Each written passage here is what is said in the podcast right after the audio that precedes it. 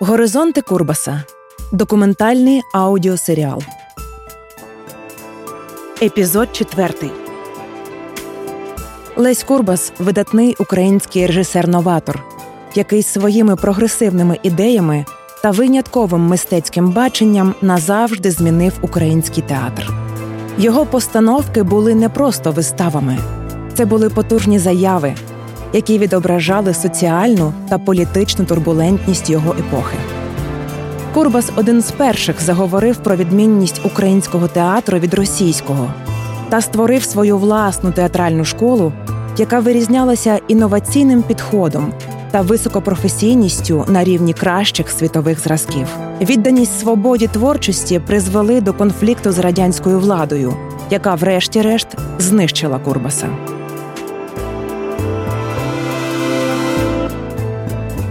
Приєднуйтесь до нас у спільній мандрівці горизонтами Курбаса, щоб разом дослідити еволюцію його мистецького бачення та вплив його творчої спадщини на сучасний український театр.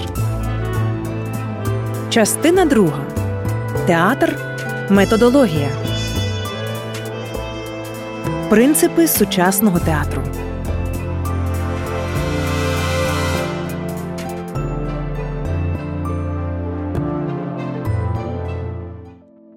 Лекції з режисури. Як формулювати принципи сучасного театру?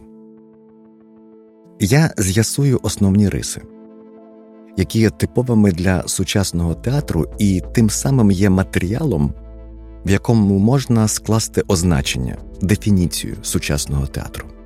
Перше. Що типово для сучасного театру? Не в розумінні того, що є в наявності, а взагалі типове для нашого часу відбиття епохи. Це, перш за все, визначені ролі актора в сучасному театрі. Тут роль актора занадто різко відмінна від його ролі в минулому. Перше. Сучасний актор не переживає, а грає. В сучасному театрі це тенденція, що висувається як постулат. Друге. Відділення фактури від людини і механізація її фактури. Третє. Тенденція до театру як до виробництва. Четверте. Відхід від будь-якої ілюзорності. П'яте. Відсутність психологізму.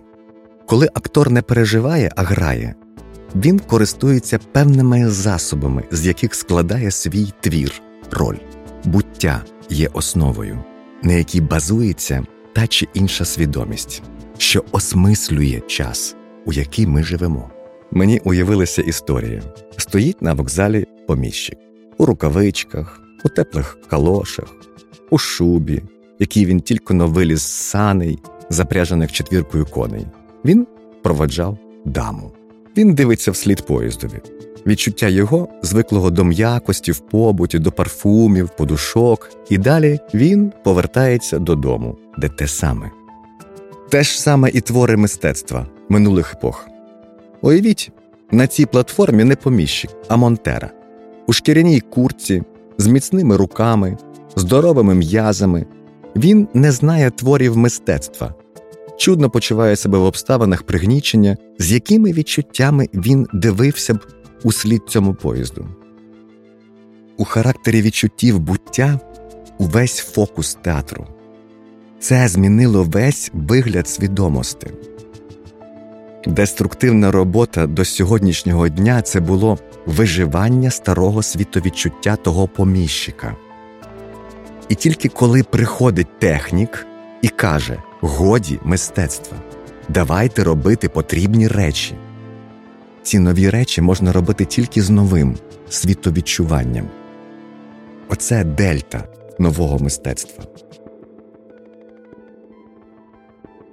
Поміщик у театрі не міг би механізувати, бо він у злитті з оточенням. А монтер панує над речами. Це є характер його світовідчуття, усвідомлення можливості подолання матерії, доцільність роботи. В театрі це мусило вилитись у виробничий театр. Це закон, котрий мусив настати для театру, як настав уже в інших мистецтвах. стан актора під час гри. В театрі, який побудований на принципі сучасного театру, можливість переживання ось тільки звужена, оскільки сучасний драматург і режисер будують свої п'єси поза психологічним планом. Взагалі, переживання актора в останнє століття було питанням індивідуальності актора. На деяких стадіях сучасного театру, де залишені психологічні неперервні ролі, тут, звичайно, це питання розв'язується в залежності від типу індивідуальності актора, його нутра чи техніки. Це не відповідь, оскільки переживання сучасного актора неможливо так само, як неможливо зараз створення твору мистецтва несучасного. Я розумію, що у всіх, хто працює в мистецтві, в плані старих театрів, життєво-психологічних, робота не є творчістю. Вона є більш чи менше компіляція, перероблення порядку в елементах свідомих творів, вже знаних, складання з відомих частин. Через те, ці твори, художні, академічні, що суб'єктивно неможливо творити речі в плані минулої епохи.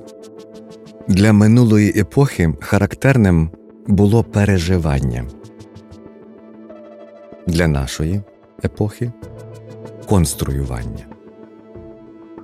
Тут питання, чи вважати відчуття переживанням, чи ні. Але ж під переживанням я розумію весь хаотичний комплекс душевних процесів. Коли нам здається, що ми переживаємо роль, то це самообман. Нічого цього зараз в нашій роботі бути не може. В нашу роль зараз вкладено свідомість техніки знання, так що місця переживанню немає. Переживання не головне. Що таке переживання на сцені? Актор так запалюється уявленою ситуацією, що він попадає в якийсь для себе, як для людини, дійсно новий стан, що з нього, очевидно, мусить народитись такий чи інакший його вияв. У нас новий актор проводить свою роль за наміченими, обдуманими, зафіксованими моментами виразу, котрі від того, чи він переживає, чи ні, ніяк не змінюються. Коли актор намітив і зафіксував собі висоту тону, модуляцію, силу, мелодію, ритм, і коли він усе виконує сьогодні так само, як вчора, то про переживання не може бути й мови.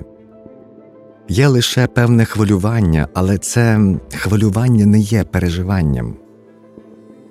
Є нерв – актор настроєний активно. Нема нерву – актор настроєний пасивно. Оце схоже на пафос у грецькому театрі.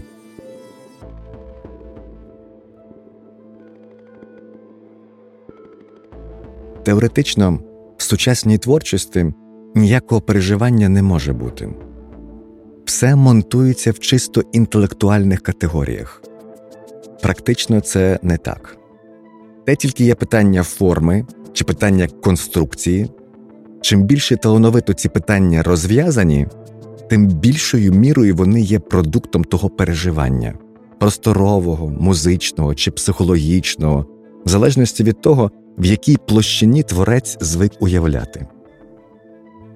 Нема мистецтва без мети, за винятком декадансу, де також, звичайно, була мета. Сучасний актор не ототожнює себе з роллю, а об'єктивізує. Не цікаво, чи актор переживає чи ні, коли творить. Важливо, що, що він дає.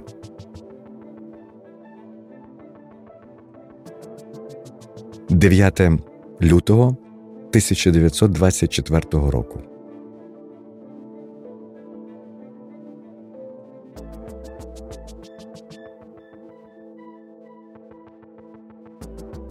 Актор у нашій системі і праця над роллю. Так от, товариші, як вам відомо, ми поставили собі добру мету. У найближчі роки зробити з нашого театру зрілий продукт.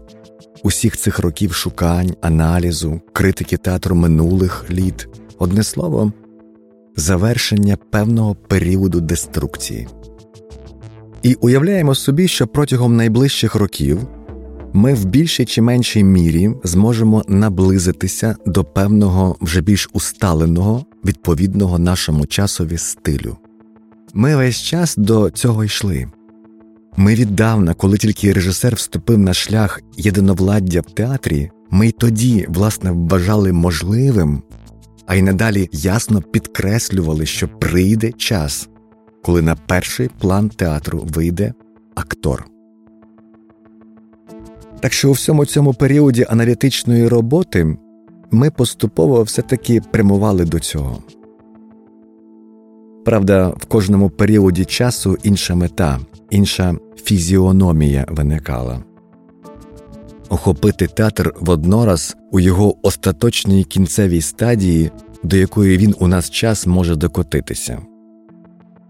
Ті фізіономії мінялися, але лише тією мірою, наскільки правильно була проведена у нас постійна лінія. Те, що ми нічого не вигадували, а просто у своїй роботі були стенографами життя. Робили так, як це життя через наші почуття, наше розуміння нам скаже.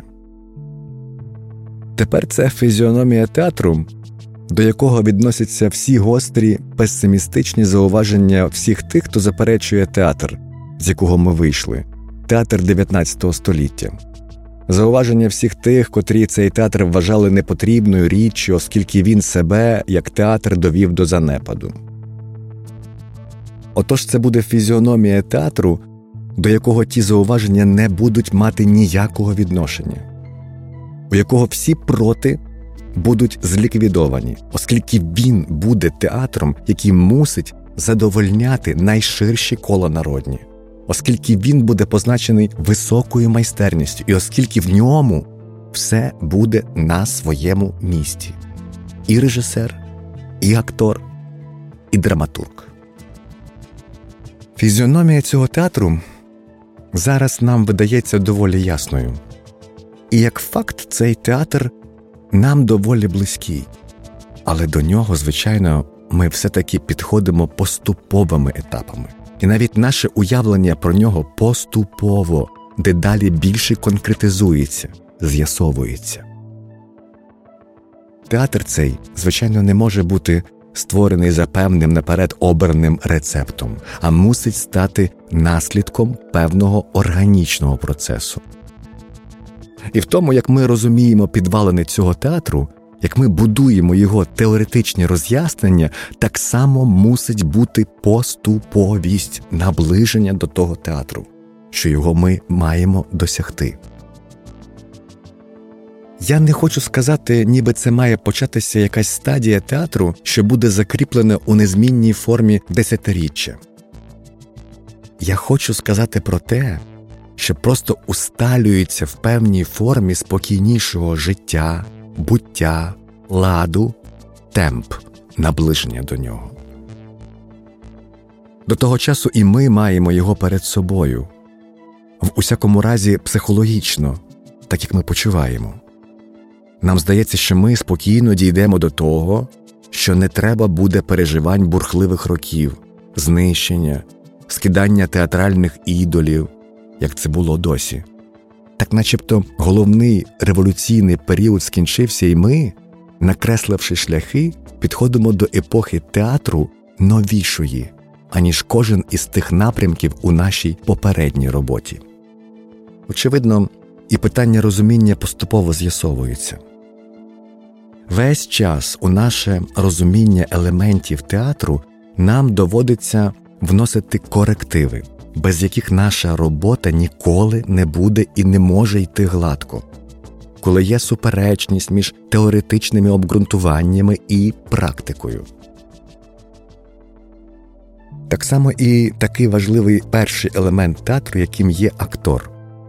Тим більше формулювання саме актора, тобто розуміння актора як певної здатності, кваліфікації, як певного роду техніки – це невід'ємна частина всякого театрального представлення. В режисерському штабі ми ясно усвідомили, що цей момент, в якому ми зараз перебуваємо, вимагає певного перегляду нашого розуміння актора. Що давніше положення про актора на практиці ми переросли, що ми вимагаємо від актора чогось більшого. Це дуже важливий момент, оскільки від цього залежить, кого приймати до театру як актора, який має стати цим об'єктом до іспиту, на які його здібності маємо розраховувати, що маємо шукати, що має скерувати його до праці в театрі. У всякому разі, розмови про метод роботи, про актора є темою, яка кожному з вас під час теперішньої роботи мусить бути надзвичайно цікава. У кожного з вас, як у розумного актора, мусить виникати багато запитань, багато неясностей у зв'язку з роботами над ролями. Я не гарантований, що за який-небудь тиждень хто-небудь з вас не поставить мені запитання на зразок якоїсь основної речі, яку ви зобов'язані знати. Наша установка досі була на механізовану фактуру, яку ми виправдовували пафосом епохи машиною. Під пафосом ми розуміємо не патетику. Під пафосом ми розуміємо цю укладену в рамках певного класу умову, певний фетиш, коли можна його так назвати, який, коли він є певною чинністю, виправдовує інші чинності. Під пафосом ми розуміємо таку передумову, яка дозволяє вірити всяким умовностям. Скажімо, в грецькому театрі, від якого пішло слово «пафос», у глядачів, і в акторів, і в драматурга була спільна віра у божественне призначення, як певний притаманний світовому порядку принцип. Ця віра, котра дозволяла дивитись на ті наївні, з нашого погляду, сюжети, що були у грецькій драмі, яка через те базувала театр на певній богослужбовій основі.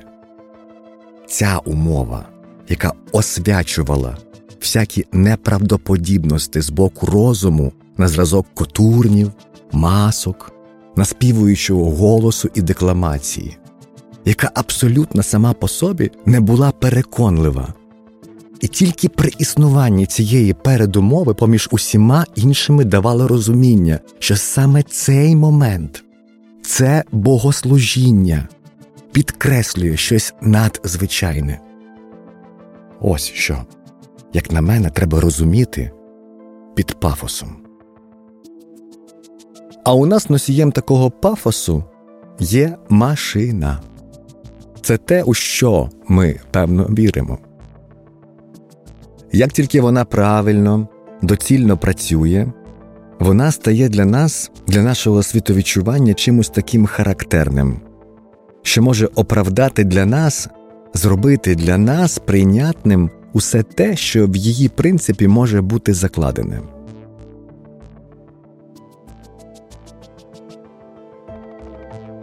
За останні роки ми все те відчули. Весь театр останніх років, оскільки він наблизився до моментів, які характерні для машини, економіки, конструкції, утилітарності, оскільки театр наблизився до цього пафосу, настільки цей театр нами приймався.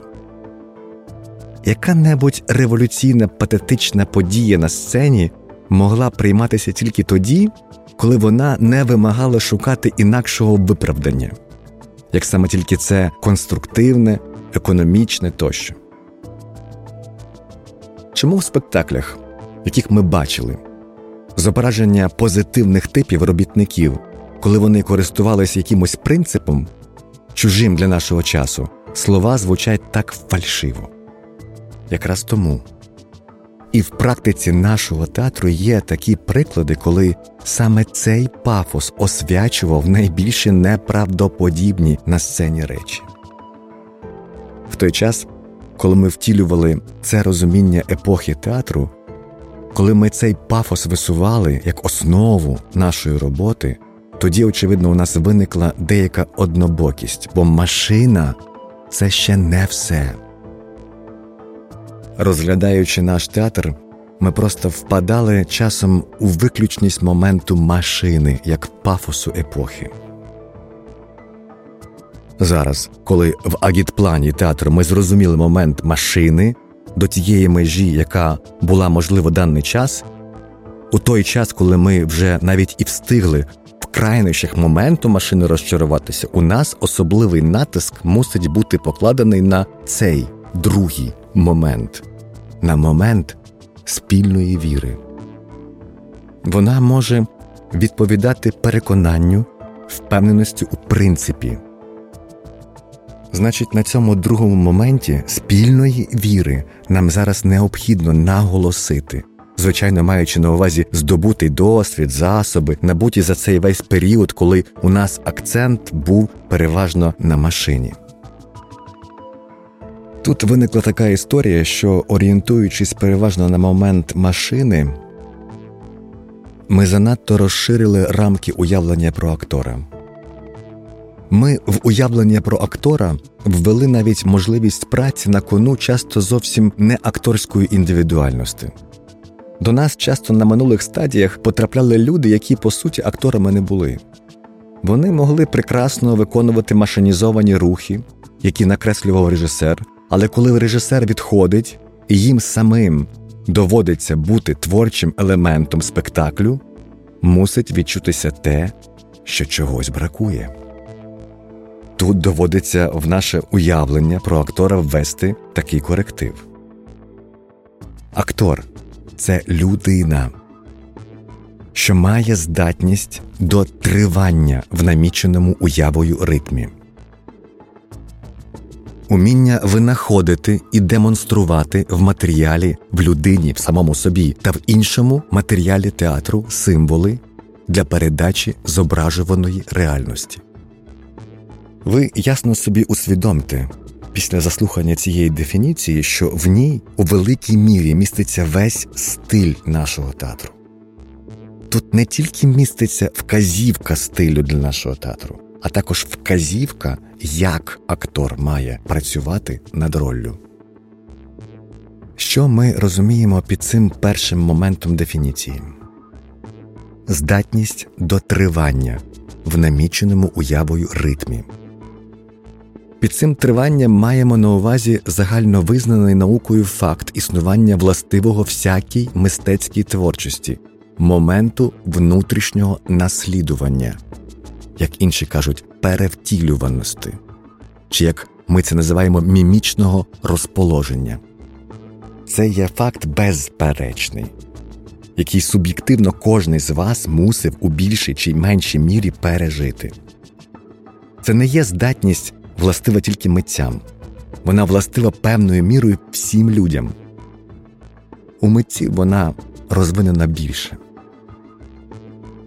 Це є факт такий, що коли ми бачимо людину на вулиці і чомусь звертаємо на неї увагу, помічаємо і констатуємо, що вона особливо йде, що її хода особлива, ми звертаємо на це увагу, і приємність, яку ми відчуваємо при констатуванні цього, дуже близька до самого факту ходіння. Приємність походить від того, що ми внутрішньо йдемо так само і почуваємо себе такою ж гарною людиною, яку бачимо. Коли ми бачимо будинок на вулиці, наприклад, на Банковій, де понавішувані ці звірі, слони і так далі, і все це на цьому вузькому будинку наліплено так, що здається, ніби воно от-от завалиться. Ми почуваємо, що цей будинок нервовий. Оцінка того факту, що він нам не подобається, походить від того, що нам неприємно відчувати безлад цього будинку. Ми внутрішньо в той момент відтворили в собі непорядок. Відома у всіх великих митців здатність розкривати у своїх творах людські індивідуальності. Коли художник малює картину і вміє знайти ті два штрихи, яких досить на папері, аби ця постать жила не тільки у зовнішньому вигляді, але й внутрішньому звучанні. Це значить, що у художника пройшов цей процес.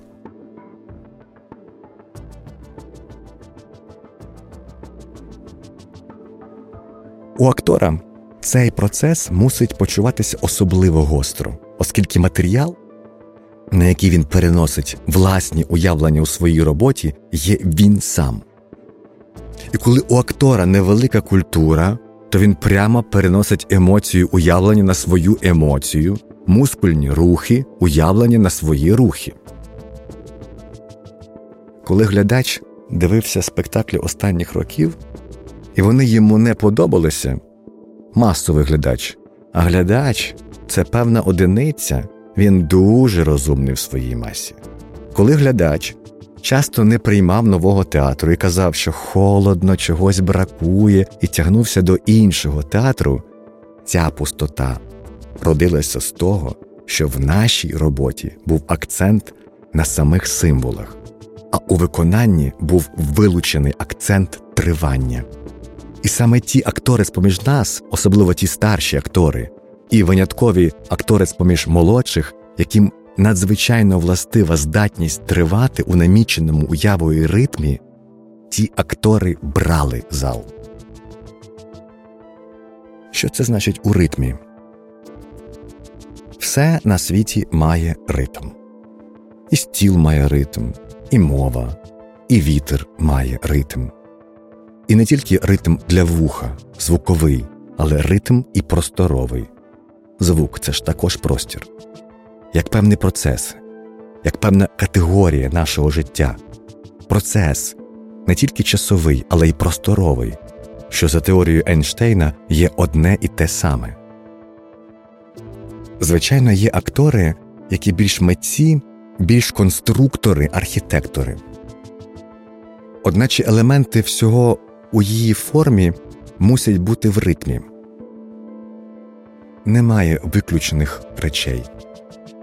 Усе воно зачіпає більш-менш весь комплекс. Суб'єктивно це краще відчувається. От я особисто надзвичайно гостро відчуваю. У актора мусить бути те саме почуття, саме те, що над вами панує якась сила, яка не дає вам раніше чи пізніше зробити рух, ніж для даного образу це припустимо. Примушує вас зробити те, що властиво ритмові даного образу. Зробити так, а не інакше. Ця сила – це і є процес тривання у тому ритмі. Були цілі епохи в мистецтві, в мистецтві гри актора, які задовольняються тим, що у актора є матеріалом він сам. Ототожнюють його матеріал з його творчими функціями, з його триванням, і тим задовольняються. І це розглядають як принцип театру. Я колись розказував, що всякі напрямки в мистецтві є різними стадіями одного і того самого творчого процесу. Будь-який художник скаже, що для того, щоб намалювати натуралістичну картину, йому треба спочатку зробити кубістичну.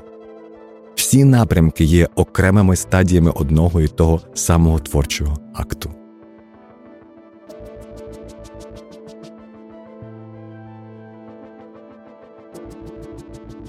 Першою стадією акторського мистецтва є безпосереднє перенесення моменту тривання на себе, як на певну фізіологічну одиницю, як на певний організм. Це перша стадія. І у тому я сказав, що це питання культури актора, що коли актор заглибиться, сконцентрується на моменті тривання в певному ритмі, він мусить знайти вищі символи. Для того ті символи, які дав художник, автор, себто двома штрихами намалювати цілу постать. Це вища культура, ніж фотографія. Коли ти мусиш проробити цілу постать і знайти дві риси, то це куди вища культура. І характерно, що для найпримітивнішого мистецтва, яке знаходять у печерах, справедливо те саме. Пророблений творчий процес і для нього знайдений символ. І навпаки, У найбільші великі епохи відбувається те саме. Пророблюється великий шлях, поки знайдеш символ. У даній дефініції цей момент наміченого уявою ритму взятий дуже широко. Тут розуміється, що актор на сцені може передавати не тільки людину, а й кішку. Вона має також свій особливий ритм. Або актор може працювати як клоун. Клоун – це ж не є певний тип, людина-образ. А це саме певний ритм, у якому людина може клеїти дурня. Тут узято з передбаченням цих моментів. Що ж передбачає саме ця здатність до тривання? Тут вказівка для кожного з нас щодо методу роботи. Що таке талановитість взагалі?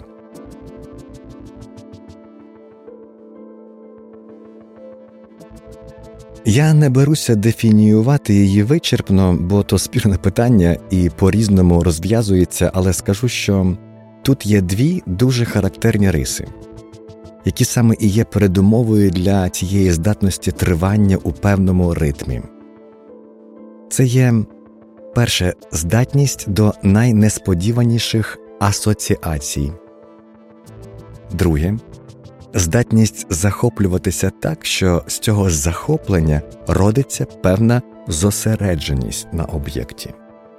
Третє, здатність до зосередження. Згадайте, ви ж на ту людину, яка йшла по вулиці, таку звернули увагу більшу, ніж на інших перехожих, ніж на будинки. Ви якось зосередилися, і тільки через те, що ви мали змогу увійти в цю особу. І тут, з одного боку, для нас вказівка, що треба розвивати саме здатність до, і це четверте, найнесподіванішого асоціювання. І щоб досягти можливості цього тривання в певному уявленому ритмі зосередження на об'єкті. У декого це виходить органічно. Просто глянув і схопив без зусиль. Але бувають завдання важкі. Дістали роль, глянули, нічого не схопили, видно, що роль до вас постала в некорисному для вас освітленні. І тут треба проробити певну аналітичну роботу. Треба просто посидіти над цією роллю, розібрати її по частках, а потім на тих усіх частках зосередити свою увагу і спробувати схопити їх в одному переживанні, в одному ритмі, зв'язати в одну точку. В цьому полягає талановитість. Тільки тоді, коли багато дрібниць, ви можете схопити в один момент і в один момент всі частини одночасово мати в полі своєї уяви, тоді у вас народжується напруженість, піднесення усіх ваших душевних сил. Тоді з'являється той стан, який колись називали натхненням, який, як думали, приходить з неба. Натхнення є наслідком того, що ми можемо спокійно дивитися на одного чоловіка. Коли ми рівночасно дивимося на двох, наша увага напружується. Кров швидше кружляє і так далі. Це факт, доведений наукою, що всі люди, які займаються роботою, де розв'язуються певні проблеми, де багато фактів об'єднуються одним поглядом, і для цього знаходиться один висновок. Ці люди перебувають в такому ж стані напруження і піднесення. Зосередження, схоплення багатьох частин однією хвилиною є шлях до розв'язання всякого важкого завдання. І коли ви такого завдання, якоїсь ролі не розв'язуєте, а ходите, то таким чином чогось досягти не можна. Треба досягти великого напруження всіх ваших інтелектуальних, психофізичних сил, аби щось створити. Ми цього не підносимо в культ якихось таємних речей. Для нас це страшенно ясно і обґрунтовано на наукових фактах. І ми тим більше відчуваємо свою правоту.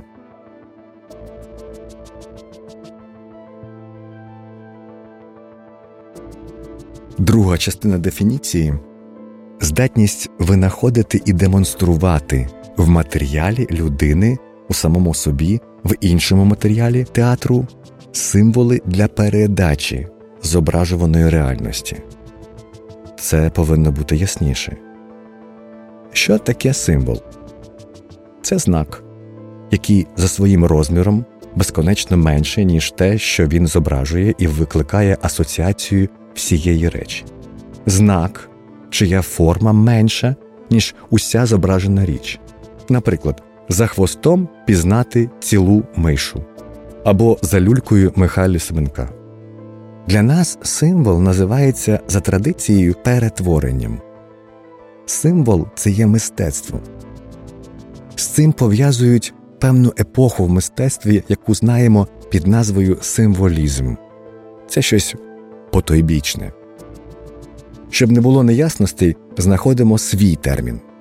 Треба винайти цей символ, досягти певного зосередження, навіть у цьому стані тривання в ритмі зосередженості як найбільш економними, найбільш переконуючими засобами дати певну реальність, а яка вона буде там, це неважливо. Чи людина, чи кіт, чи певний план, певний стан в бутті.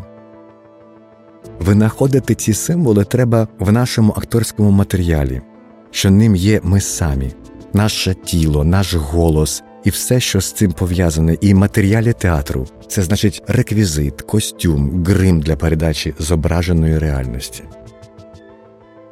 Всяка епоха театру ввійде в цю дефініцію. Тільки що акцент, який тут робиться на символі, визначає певний стиль. Ці символи є в кожній епосі, тільки вони не хочуть бути, не хочуть називатися символами. Я хотів у зв'язку з цим розповісти про деякі штрихи з японського театру, які страшенно близькі до нашого театру. Ми несвідомо близькі до нього. У нас, оскільки наша театральна культура і теоретична традиція невеликі, ми часто згадували про японський театр у плані маси і гри актора. Це для нас було або мусило бути аргументами для тієї природньої лінії розвитку театру. Звертаю увагу на таку книжку Бернгарда Келлермана «Країна Хризантем». Раджу, раджу всім прочитати цю книжку. Не тільки тому, що там цікаві відомості про японський театр, а й тому, що там дуже яскраво висвітлене питання культури. Через порівняння чужої культури він з'ясовує нам усі питання культури, мистецтва так далі.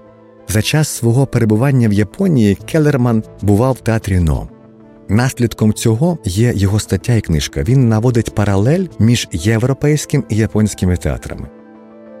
Характерним моментом для даного порівняння є такий. Європейське мистецтво вимагає, щоб актор від першого дзвінка до останнього закриття завіси був медіумом поета, який сугестує, навіює глядачеві поетові ідеї.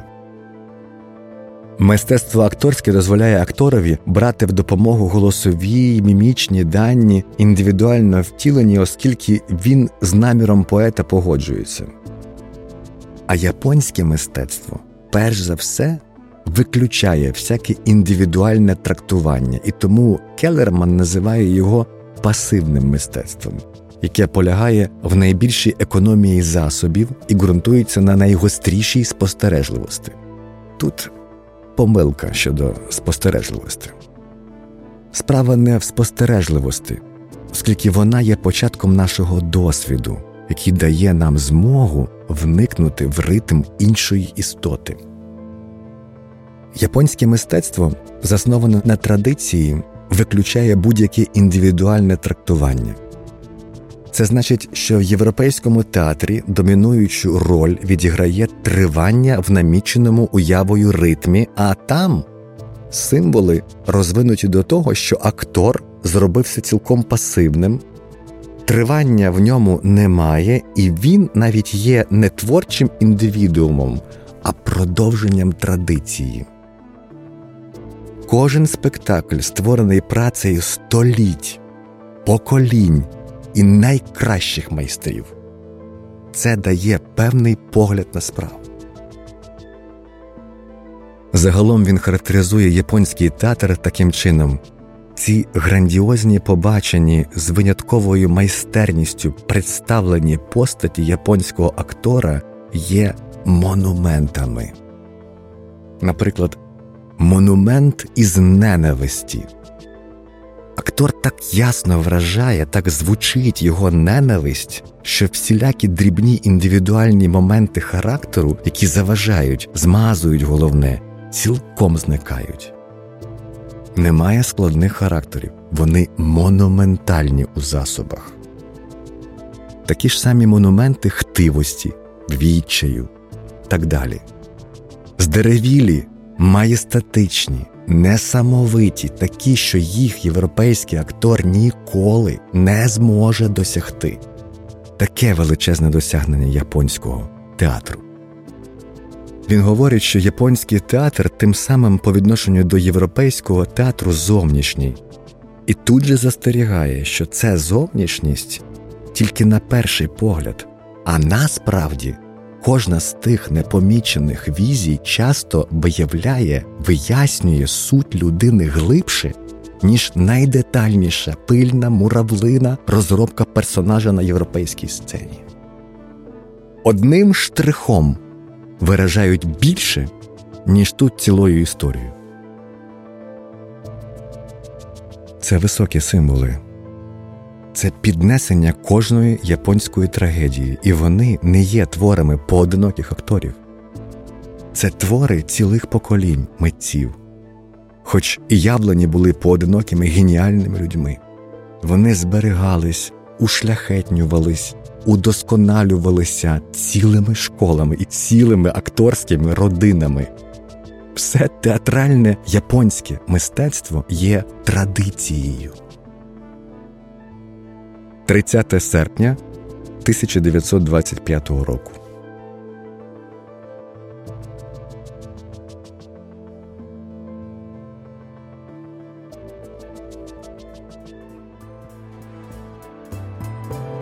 Проєкт «Горизонти Курбаса» реалізується театром Курбаса у співпраці із Радіо Сковорода.